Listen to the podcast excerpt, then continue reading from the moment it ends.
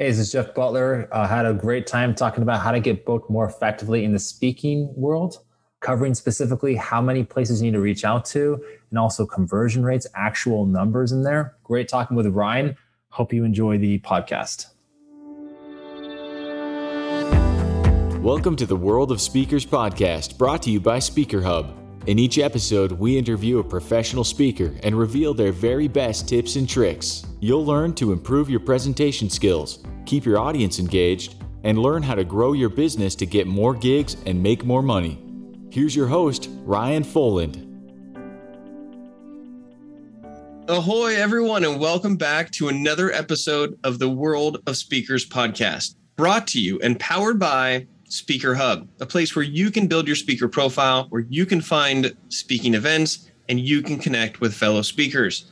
Speaking of speakers, we have someone today who is a speaker. He's a friend of mine, and he is making a serious impact in the speaking space. He is a keynote speaker. He is a workplace strategist and he is the founder of Trinity Fix. Ladies and gentlemen, welcome to the virtual stage, Jeff Butler. Well, thanks, Ryan. I think you're the first person who does the intro and actually clapped. Yeah, I, I, can, I can help myself. I mean, it's, it's just us here, but it's amazing. we're clapping. You know, speaking of clapping, I was in the metaverse the other day. I didn't have my Oculus yet, which I just set up, and I was using the keyboard for all these functionalities and I somehow accidentally hit the C button and then it clapped. And I was like, wait, what? I hit the C oh. button and it clapped. And so That's... I figured I'd bridge the metaverse with the real world here in clapping. Okay. I thought that would have been copy, but I guess clap. no, that would be control. That would be Command C, right? Oh, okay, or Control or Command on yeah. there. But I guess if you see someone else in the metaverse clapping, you could technically copy the clap and do it. I mean, here we are in this crazy world. We're talking about the metaverse. We're talking about the speaking industry, which has seen its challenges, but with challenges, there are opportunities. And before we get into your insights on the art of speaking and your insights on the art of building your speaking business, let's take a few steps back, back in time to okay. a story that shaped you. Uh, it'll give us a chance to get a little bit more insight into who you are.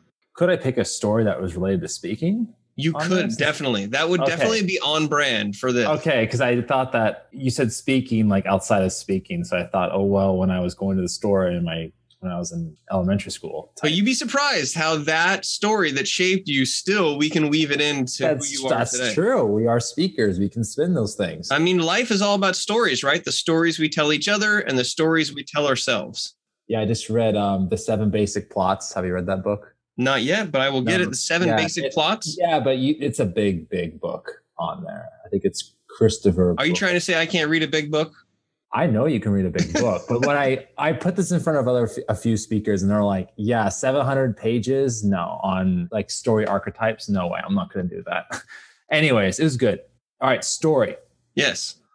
I'll have to go for the March third week of March 2020. Ooh. We both know what that is. Dun dun dun. Yeah. So you just visited me a couple months prior. So I was currently stationed in Massachusetts, Cohasset, so an hour south. And I hosted Ryan at my place, which I was basically the property manager for my family on there, my grandfather watching his place. And so extra room had Ryan sitting there. So I was in that house, if you remember Ryan. Wasn't and, the room that I slept in the same room that Bob Hope would come and visit? Yeah, it was something like that. Okay, anyways. Yeah, it was pretty crazy house. So, so it's a moment in time here. We're channeling. Yeah, so this is so COVID happened, things are starting to fall apart. Third week of March, I remember having 70% of my revenue just disappear in that week. And getting to speaking, I started speaking when I was, I say professionally, because professionally I say is when someone actually pays you to do it. I think everyone technically is a speaker, but not everyone's professional. Yep. If you it. speak in public, then you are a public speaker. It's a scientific fact that you cannot argue either. I'll save the rest of the rap for later. yes. So since 25, right? And so that was a few years later. And to get started in speaking, especially from not having a large career, is just it's very difficult because it's if you're younger because it's like a lot more people are way more experienced they can pull on different corporate backgrounds so how did that go through so i literally thought like my dreams of speaking were over well, because it's like I never lost that much at one period of time. Well, you had an interesting, just to chirp in a little bit. I mean, you had kind of a rock star start. I mean, you made six figures, I think, within your first year. And, yeah, yeah. and I was really interested how data driven you were. And you had this really cool outbound approach, and you were firing up all of these speaking Yeah. gigs. And then the carpet just got swooped out from under you and me. Right. Yeah. And well, I think for all speakers, even though on social media they try to act like that's not the case on there. Just speaking the truth on there. Because if you do that, then the event planner's like, I don't want to hire this guy who's all mopey. And for me, there's a lot of things that happened on there. One is I realized that as a speaker, I had to figure out if I'm going to at least keep my entire team, I had to lay off part of my team there. I had to keep everyone going. I had to get creative on there. The other one was I had to go back to my roots of computer science, which I basically said I'll never go back to again. And it wasn't that I was going to work for someone else, but figuring out how to leverage that into my future, which turned out to be a very good benefit. But at the same time, it kind of made me more versatile in my ability of being a speaker, being also being in the technology background. The big way it shaped me was that I had no idea on how I was going to bring back already like a company that was sort of like high revenue, low net profit, high expenditures that was before COVID to low revenue, high expenditures and trying to keep that together. So it was real scary on there, but I'm I'm glad how scary that was for me because now looking at non-COVID times, it really taught me of like, okay, what actually makes money? How quickly do you get paid? Like more the fundamentals of business that I wasn't really paying attention to because when things are nice, you don't really know they're nice if they've been nice for a while, right? There's like a quote that says like, you know, tough time eh, makes great times makes weak men, which makes tough times, which makes tough men, right? Men and women, just people in general. And I think that really happens to a lot of business owners on that side. And I guess it, from a business standpoint, that was more of the takeaway. From an existential standpoint, it was more of, you know, how bad do you really want to do this? Really asking, like, okay, are you comfortable going back to a nine to five? And my thing was no. But as we both know, a lot of people did. A lot of speakers said, you know what, this isn't for me. This is something that was kind of this nice, easy path, but I don't want to go through this grind. And you know, it is a grind in some respects. Like speakers are amazing making it look like it's easy, but you know, there's a lot of work into it. Like, like to think of we're in the industry that we work our butts off just so we can work more on stage. It's such a crazy thing that we do on there, but it's, you know, there's a complete magical effect to it that's very euphoric. And I think that's why we chase that. It's sort of like comedians where they will just get the crap kicked out of them every day. And I don't know if you know much about like comedy dollars, but they earn way less than us initially, but they can earn way more if they reach the 1% than our top 1% on there. So they have a very interesting field on there as well, but it's probably that effect of being on stage. But it's fascinating how difficult it is for a comedian to find success, for a comedian to actually be funny, for a comedian to actually make jokes that make sense. Their job is to make it look easy. Our job is to make it look easy so that it's seamless. But there's a lot of stitching that goes on behind those Oh, yeah. A lot of stitching. And what was crazy building up to when everything crashed is that there was more traction. There was an appetite. There was more people Mm-hmm. jumping into the speaking space. I know a number of people that made that I'm all in and then things crashed. So it, I think it was really pivotal for a lot of us. And one thing that resonated that you just said is this question Is this something I really want to do? yeah. And so it's it was really a great reset. Not great as in like amazing, but like the great reset. And I Mhm. think that we're all going to look back and be like, wow, that time really either changed us for the good, for the bad, for the better, however that would be. Well, let's shift to the art of speaking because I believe whether it's digital, whether you're a 3D hologram, whether you're speaking in the metaverse, whether you're live, you know, in front of 3,000 people, there's still fundamental speaking principles that will be timeless. And I think that in certain times, certain strategies and tactics work better than others. You Mhm. always see this revisit, just like your book about the seven different plots. There's more than seven sort of strategies for speaking. Yeah. But knowing all that you know and your stage time and helping other speakers get stage time and watching keynotes. And for all of those listening, Jeff is, I, I admire his tenacity at finding, seeking, searching data about other speakers. And a lot of times as a speaker, you really only put out publicly what you want.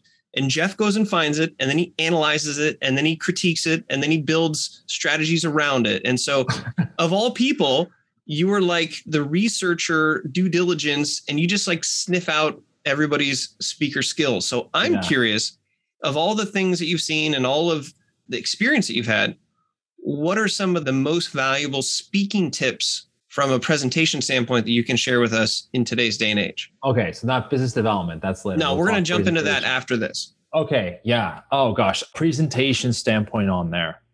I'll talk about what I did on there. I think each person's different in terms of the development process. Like there's certain things, Ryan, that you do on stage that I have. I don't know if I'll be able to emulate because I have a certain style. You have a certain style on there. So I'll talk about some of the things that I found to be the most useful for me personally to improve my speaking ability. That works. Um, and then we'll just cheat and take what we like for ourselves. Yeah, awesome. I think I disclosed this strategy to you before, Ryan, but essentially what I will do is my biggest thing when I was starting out was I was charging five thousand, seven and a half, three, something around there. And I wanted to know how good was a talk of someone who's charging 20 to 30K, right? Just want to know what that looked like. So what I did is I went on to everywhere I could find online and I wrote down the the top speakers out there. Went on the bureaus, went on the NSA site, past people who won awards, and I basically wrote out a list of 40 people who were really good at speaking.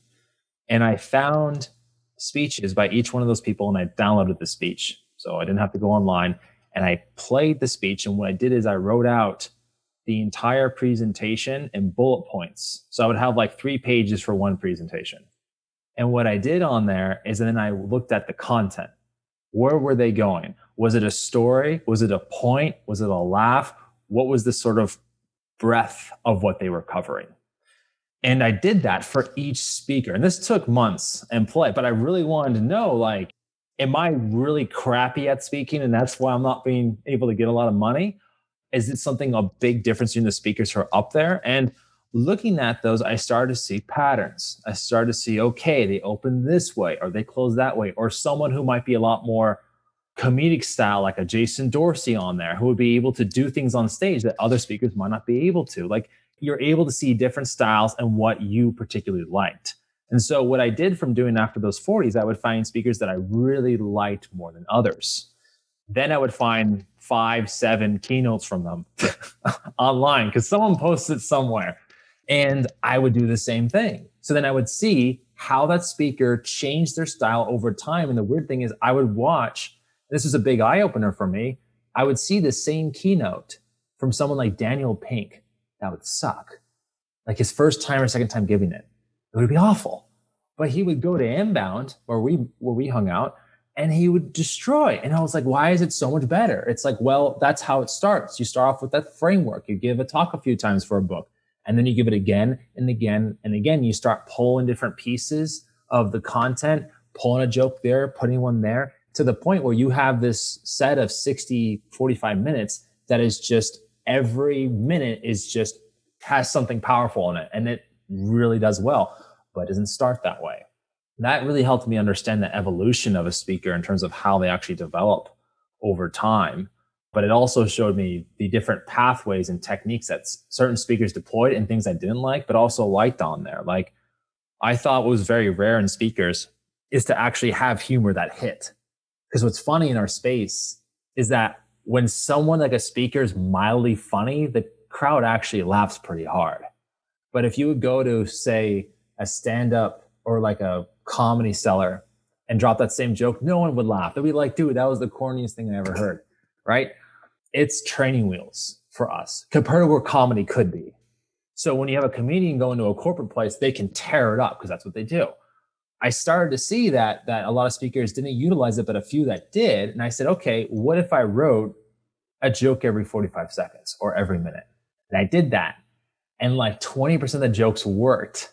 So my presentation was funny, but I had so many bombs in it that I could improve it quite quickly on there, trying to aspire to more. And the weird part is, uh, Mariana basically said to me point blank in my speaking career, is like, you know, Jeff, you're actually pretty boring of a speaker. And she meant that because I was talking like an engineer. I was like, here's the problem, here's the solution, here's the four point strategy that this PhD person developed. It's like, yes, but how do you actually put that into a format that people actually want to digest on there? And I had a real hard time as coming from an engineering background to the speaking world because I knew people who were way smarter than myself and the topics seemed really dubbed down and i couldn't figure out why did the topics in the speaking world for keynotes especially seemed very dubbed down content wise like, like, they weren't very dense you're saying. technical it was like it was very light and i'm like why is that the case? And what i realized is that the audience drives the content not the speaker looking at enough speakers and i used to think that you know people in the speaking world are just going easy. They're not uh, hardcore data. But then I realized, you know, being in front of enough audiences, you start pulling up data and facts and like facts are important. You know, data is really important on there, but it's how you deliver it, which is really important. And that style from going through all the talks, it tends to become a lot more of a theatrical thing than an actual quantitative analysis of some industry problem on there. That's more for boardroom stuff, but for the actual keynotes, they drift in that direction. That was another thing that I learned through looking through all those different speakers. So I know that was probably way too, I guess, fast, not fastidious, but I don't know. I like the word fastidious. I don't know what it means, but it, you definitely did blow through a lot of a lot of Stidius stidiouses fastly. That's so good. I want to dive in just a couple of Divestonians into these. Sure. Divestonians it is. so humor that hits. What I'm hearing yes. is that in the patterns that you saw from some of the more successful speakers, they utilized humor. Yes. But they weren't necessarily funny right out the gate. It took time to experiment, it took time to feel out the audience, and right. it took trial and error to get that 20% to a higher degree, correct? Right, correct. But what I'm hearing is that you can't be funny unless you try. And sometimes if yes. you try to be funny, you're actually not funny, but they might actually laugh anyways, or it's just kind of a, a gamble. essentially. that you won't be funny right out of the gate. I mean, few people are born with it, but I'm trying to speak for someone, most people, which is you're not really know what's that funny. You really know it's funny. So you have to test a whole bunch of stuff. And then when in doubt, you just make up words and hopefully people laugh and think that's oh, funny. yeah. I remember the first time I made my, my first joke I ever had and it was basically I was riffing. I get kind of mad sometimes, as you know, Ryan. I'll start going off on something, and I said about my background. I said, "Yeah, I worked at Nokia when they were back when they were cool," and then the, ch- the crowd laughed, and I was like, "Why was that funny?" Because I was being serious. Like I was literally thinking they were cool, like the time that you can throw a Nokia phone at someone who's trying to assault you on a street and you know be yeah, it's like a brick yeah you throw it in a washer and it'll survive and you know it's like it'll survive an apocalypse along with a cockroach, right? They were really durable products. And I heard the audience laugh on that. And I was like, what in the hell was that? And so I had to go back and I wrote it down. And so every time I gave that same spiel, the audience laughed, but laughed differently in different places and laugh differently depending on how fast or slow I was talking. And that's what kind of gave me an idea for okay, different audiences react to different jokes differently on there. Like there's certain jokes that I put in about millennials on there that if like you have a very conservative older let's say blue collar crowd they'll just ho- holler about like certain millennial jokes like i had once a stand ovation from a, a parody millennial video that i had at one event and others where like people were like yeah that was funny but i didn't get a standing ovation for it so, so, what i'm hearing is that you're in an effort to entertain the audience knowing yes. like you said that the audience determines the content that you're not going to hit them all, but you have to go up and you have to swing a little bit. And humor yes. was one of the ways that these higher paid, top notch speakers were getting across. And they're not killing the audience with data or facts. They're actually playing to the audience, playing with the audience so that it is more of an entertainment and not like a force feed, Reader's Digest. Here's all the information, take it now. Yeah, because I, tr- I broke it down into more of like factual arguments, stories, jokes.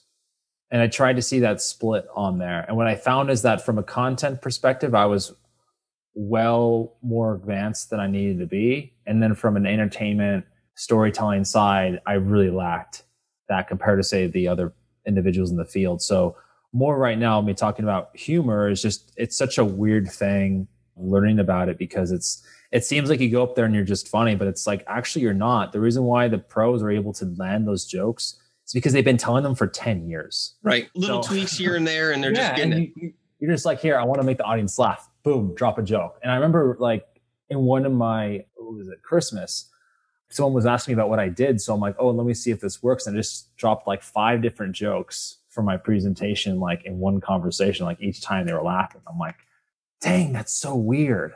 But you have to discover those. You have to write your own humor. Like it's not like you can pull um oh, I can't say her name, but you can't copy jokes of other people and try you can try, but I just you have to have it in your own style on there. Like I'll never be able to jump on a stage and run away from a bear like you did on like TEDx talk. Like that's that's just something that I'm like, oh my God, you know. And if you haven't seen my first TEDx talk, it's called How to Not Get Chased by a Bear. And that's what he's talking about. So, what I'm hearing is that it's really about discovery. And what I yes. think is the biggest takeaway here, and no offense, but you're not known as the funniest guy, but I like the conversation has led to humor in your exploration of how to discover humor. And you right. did that by looking at data. And this goes back to your data driven engineer mind. So if you're a speaker yeah. out there, I challenge you to look at your keynotes, to look at the recordings that you have of your talks and see if you can look at them in somewhat chronological order. Notice what's working, notice what's not working, and then experiment. That's what I'm hearing from you, Jeff, right? Yeah. You did this trying to search other speakers, but you could easily take this and put it on yourself to really analyze, right? Yeah, and a great way of doing that is most people have presentations. And so basically having, say, a separate sheet where you have all the slides, what your points are on the major ones, and then whatever jokes or sort of stories you have after the presentation, reviewing it, pulling out maybe 10, 20% of your weakest material and putting out better material in those areas on there. And you have those sheets that basically carry, like they mature over time. I use a Google Doc, and so you can kind of track the history of edits on there, which is nice.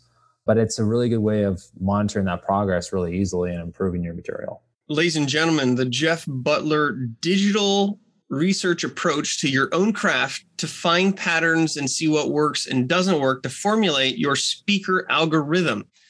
Now you do it in a Google Docs and type it. I had Sarah Wise on here, who is an amazing speaker, and I've seen her do a lot of multimedia. And mm-hmm. she shared with me that she structures her talks with post-it notes. And it sounds very yeah. similar where she'll have a joke or she'll be, you know, here's a story, here's a fact, here's this. And so she actually can lay them out almost like in a timeline. And right. it sounds like it's that same thing where you're taking these elements and you're just readjusting and rerouting them. Yeah, it sounds like the technique she's using is for writing a new presentation on there.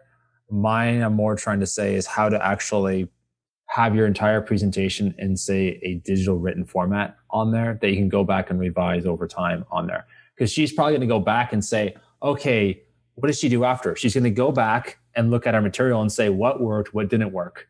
Well, when you have your post it notes on the wall, I mean, you can technically, but what if you have your next talk is in two months? of that same one. Like, what do you do with it? Leave it on the wall for two months on there? Like, it's it's a little difficult on there. But yeah, I think we definitely are employing similar techniques on there. I just find sticky notes a little bit cumbersome. I understand, and that makes sense for your personality. I love my sticky notes, and they're everywhere. But could we apply the same research-driven approach to the digital presentations that we're seeing these days? Though, because the feedback loop's harder to track in a presentation in person, you're watching the audience possibly more than you're speaking because you need to know when you're supposed to pull back, pull forward, do I need to energize them? Am I too much on there? So you're watching them. Digitally, that's hard to gauge. I know your digital game is 99th percentile of the speakers out there.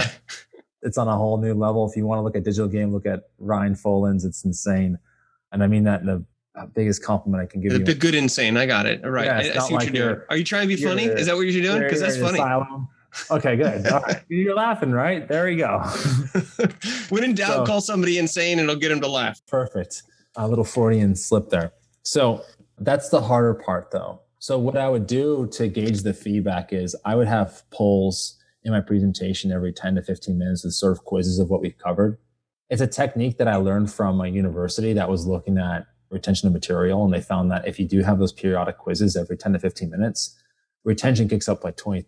I don't know the exact number, but something like 20, 25%. So I learned that from a university.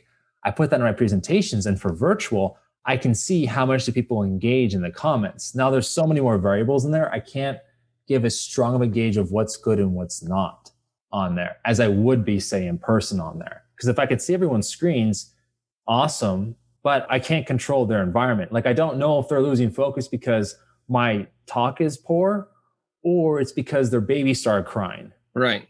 I don't know. So in the digital world, there's maybe too many variables to get as accurate of data mm-hmm. when you're trying to find out what's going That's on. Correct. Yes. All right. Well, you've heard it here. Take a computer programmer's approach to evaluating your speeches and other speeches, knowing that there's going to be some form factor weirdness when it comes to the digital. But what I think, whether it's digital or in real life that you're analyzing, this idea of looking to see what works and understanding that things will improve over time. I think that's pretty sage advice for the stage. So I thank you for that. 100%. Let's transition to building your business to getting onto more stages because I know you're still helping people do that. We've yeah. even got you connected with Andreas at Speaker Hub to talk about, you know, even if there's synergy there. But mm-hmm. the world has changed and it continues to sort of become, it's continuing to be a challenging environment for speakers. So how are you navigating this new world? How are you building a speaking business? How do you help others build a speaking business? For those who are mm-hmm. like, ah, I want this to work, but I can't get it to work, what does Jeff say? Yeah, Jeff says a lot. Well, the first thing is see, that was funny. Now you're like watching everything I'm I saying. am. I'm going to be data analyzing. Good. Thank you. I like to approach this more from an engineering perspective on there. So the first question I'll ask someone is, okay, so in your speaking business, what is the one thing you're trying to solve? If you're trying to get more speaking engagements? Just off the top of your head. I think we've talked about this briefly. Yeah, well, and then do they have an easy time answering that question? Because when I ask well, people similarly, I think there's nothing more important than understanding the problem that you solve, but there's nothing more difficult than communicating the problem that you solve. Right. So from yours, it's more of the side of the communication standpoint. I guess I probably should have framed it more of the marketing standpoint. Like in the world of marketing for speaking, what problem are you trying to solve? And the thing you're trying to do is get in front of or having conversations with event planners who have the budget that can afford you. You maximize that variable, you'll be booked more just through law of numbers on there. How you get to that can change. I know people who write books. I know people who go to networking events to do that. I know people who do LinkedIn strategies to do that. I know people who were spending over $10,000, $100,000 a year on Google Ads to do that on there. They all come to that one area. So the my technique that I use is just one of those areas to get to that point on there. And I think most people can agree if they're going to be booked more, it's going to have that one common variable regardless of the approach that you use. And that's so, the meeting planner. That's the meeting planner. Like, yeah, whoever is the it's basically the the qualified individual. That's a meeting planner, event planner, yeah, program manager for the actual event. So then the next question that becomes, how do I get to that point? There's a lot of different ways to approach it on there, but I always like to look at it from, well, there's two ways you can take this. One is, why would you care about this in the first place? Why don't you just have a great talk that you give one time? And if you give it that one time, people are going to love you. Here's why. If you sit down with someone like a plumber and you're their business coach and they're hiring you to bring them more business, uh, coach them on getting more business, are you going to tell them to become a better plumber or figure out how to get better Yelp reviews and referrals? You first have to get clients in order to get better. Mm, this goes back to the first few speeches you're seeing with even some of the highest paid people. They, it wasn't that great, but you're saying they got on stage to have that opportunity. And that's why, yes, you have to go on stage to get better. And I knew that I would be taking free gigs, couple hundred bucks thousand bucks here and there in order to get those reps. Once I had the reps, then I could worry more about referrals from there. The weird thing is that some people in our industry propagate this idea that if you give, if a great talk, it's going to bring you all the business. That is inherently not true. And here's why. People say, well, if you get two new speaking engagements for every one talk, you know, that's a great number. Is it really? That's two to the n, which means if you give one talk, you will then get two talks in that. And then from those two talks, you get four, and those four to eight. that means you'll never have to market again for the rest of your life. If you look at the top speakers in the world, are they marketing? Yes. Okay, they have the best speeches, they have the best brands. Somehow they still have to market, which tells me that the referral rate is not that high.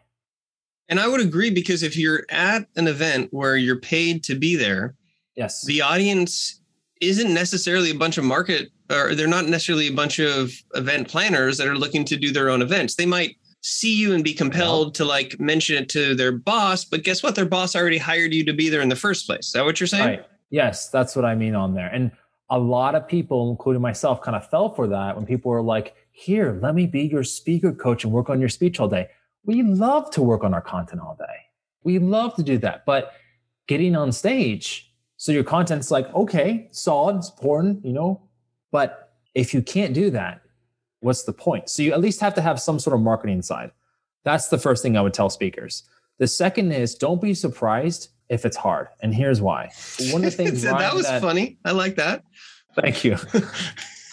well, most people, okay, in our space, as you know, most people who market services that are like speaker coaching services say, oh, it's so easy to get on stages. Here's my top clients that I have who are killing it. And of course, you look on their Instagram, they're like crying, you know, because of the pandemic. But it's all weird, but because people try and make it easier. But I also was affected by that because I'm like, okay, I know my speech material. I've seen my ratings. I have pretty decent ratings. I have good branding considering my brand. I've been on TEDx. I've spoken at companies like Google, Amazon, LinkedIn. I'm pretty, I'm okay. I'm not amazing. I'm okay. Why is it so hard? Running the data. If you look at the amount of speakers who are represented by bureaus, it's around 25,000. The amount of paying engagements or amount of engagements that we have, we have a sample size of around 20,000 engagements. Some of the larger places that have engagements go up to around 50,000. I'm talking about in one year. The amount of ones that are paying in there are 60%. From that 60%, the ones that have bringing in speakers who might be charging more than $10,000, it drops to something around a 15%. So you take 15% of something like 20 or let's say 100,000 it would be nice. You have 15,000 engagements for 25,000 speakers. Where the job of those representing bureaus is to book people in those spots and they're right. motivated for the top spots because they're commission based. And so you're saying there's this feeding piranha frenzy yes. over those big. Yes. There are more speakers than there are engagements in that respect that was a big epiphany to me when I was building Trinity Fix. I'm like, oh my gosh, this makes complete sense. Because it's way easier to throw up a site, do all this stuff than there are, say, events that are happening on there. And it's easier to create a speech and say you're a speaker than it is to get on the actual stage. Yes. So you have all these kind of weird effects. So know that it's a wonderful place to be in, but most speakers don't get booked that much.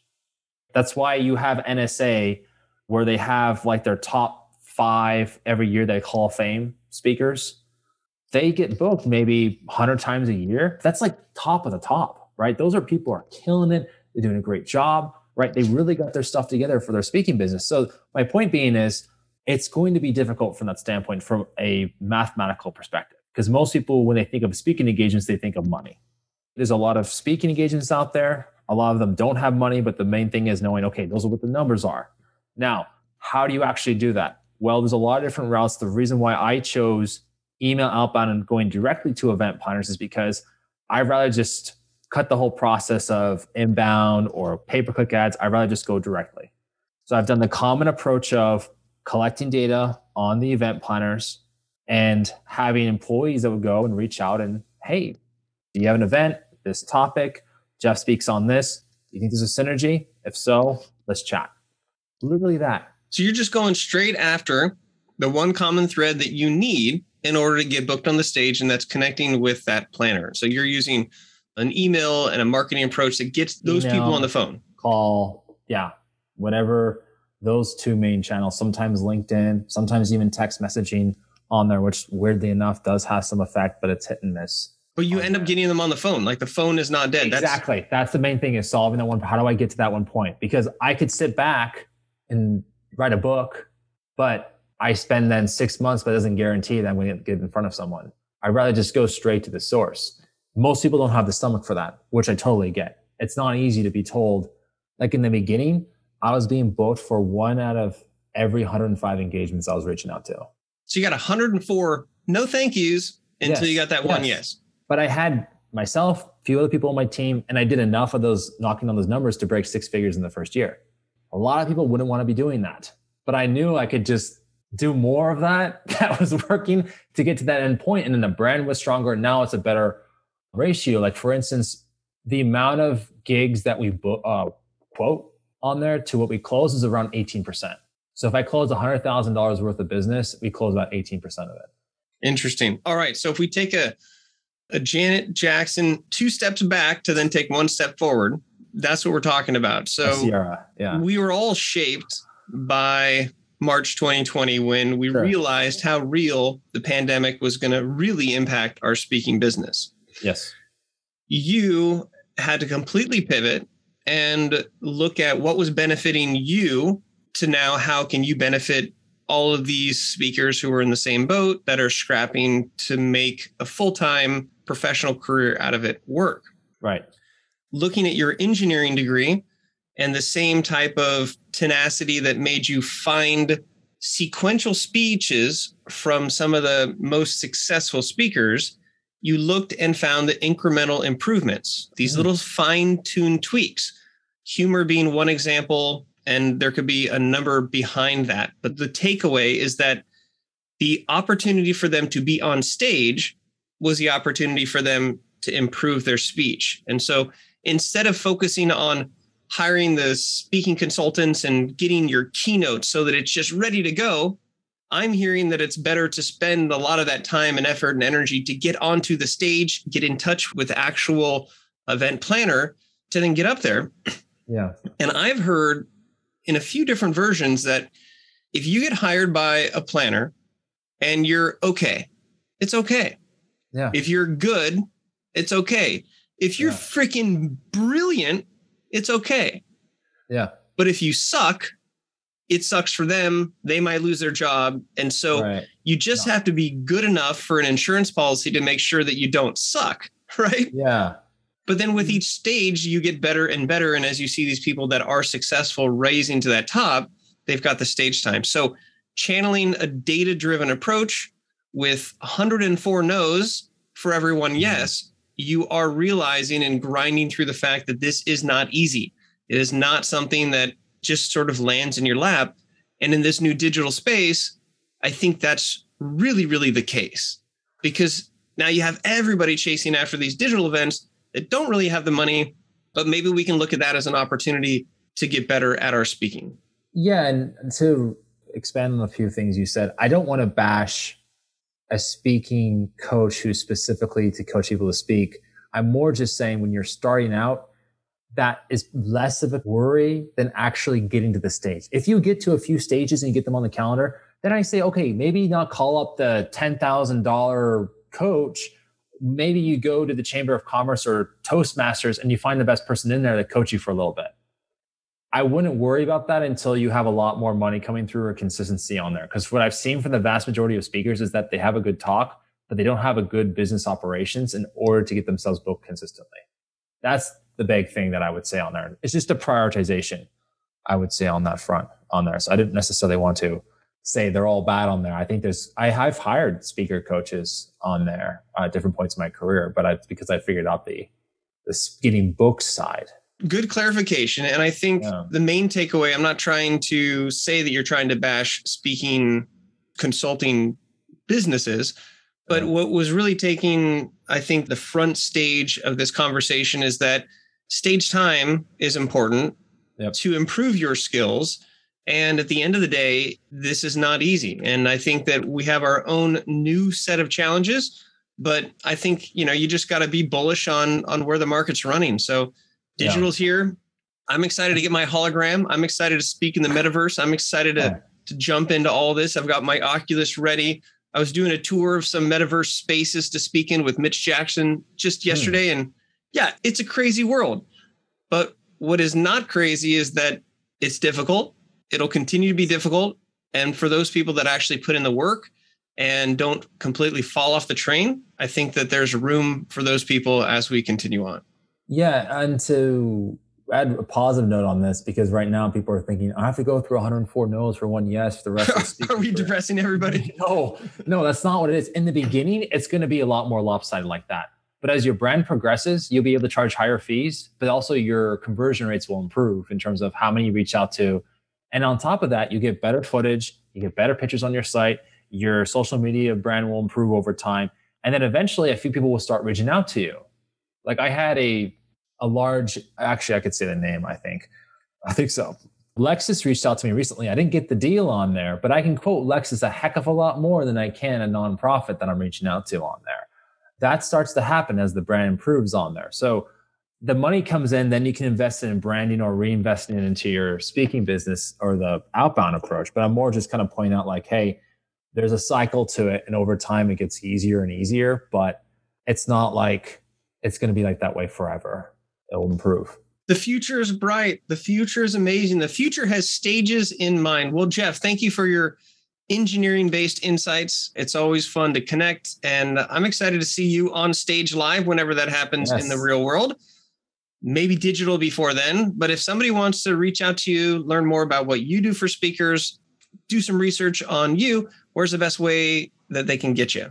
My speaking site is at jeffjbutler.com, but the site for speakers is trinityfix.com, as in Trinity, as in the Matrix 4, which wasn't that good, Trinity. all right. Well, thank you, Jeff. I appreciate it. And for all of you out there, don't be dismotivated or unmotivated as we're making up words here. Use this as an opportunity to see that we all have struggled through these changes. We're all being shaped as speakers as we go through it. But don't give up the fight. It's a hard fight, but it's a fight worthwhile to get up there and share your insights and inspire people to do whatever it is that you're doing to help solve the problem that they have. Jeff, I appreciate you being here on episode number 99. Feels right. good. We're almost at that 100. That's great. And I'm sure that the first few podcast episodes, just like speeches, were probably not the best, but now we're getting good, hopefully.